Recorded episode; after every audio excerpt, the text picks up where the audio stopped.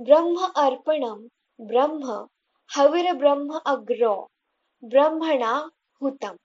ब्रह्म एव तेन गंतव्यम ब्रह्म कर्म समाधिना। अर्थात, जो व्यक्ति कृष्ण भावनामृत में पूर्णतया लीन रहता है, उसे अपने आध्यात्मिक कर्मों के योगदान के कारण अवश्य ही भगवत धाम की प्राप्ति होती है। क्योंकि उसमें हवन भी आध्यात्मिक होता है और हवि भी। तात्पर्य?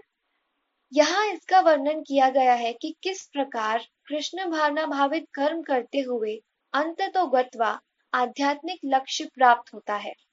भौतिक कलमश से ग्रस्त बद्ध जीव को भौतिक वातावरण में ही कार्य करना पड़ता है, किंतु फिर भी उसे ऐसे वातावरण से निकलना ही होगा।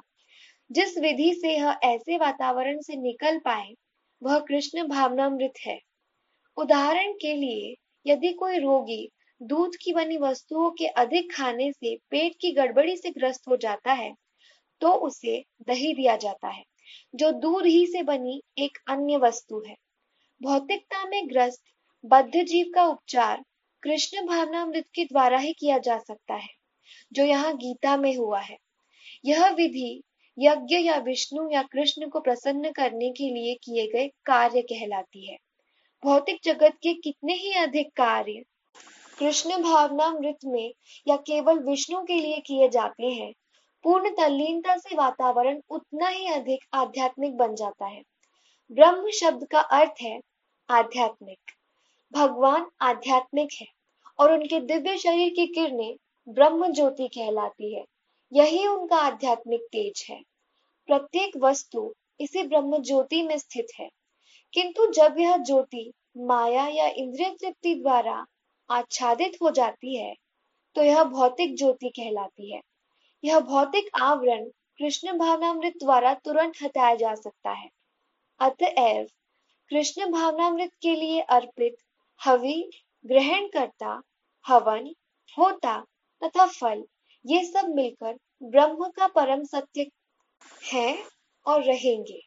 माया द्वारा आच्छादित परम सत्य पदार्थ कहलाता है। जब यही पदार्थ परम सत्य के निमित्त प्रयुक्त होता है तो इसमें फिर से आध्यात्मिक गुण आ जाता है। कृष्ण भावनामृत मोह जनित चेतना को ब्रह्म या परमेश्वर परमेश्वरोन्मुख करने की विधि है। जब मन कृष्ण भावनामृत में पूरी तरह निमग्न रहता है तो उसे समाधि कहते हैं। ऐसी दिव्य चेतना में संपन्न कोई भी कार्य यज्ञ कहलाता है।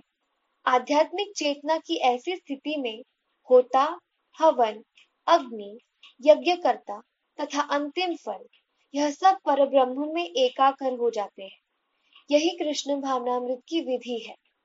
जय श्री कृष्ण।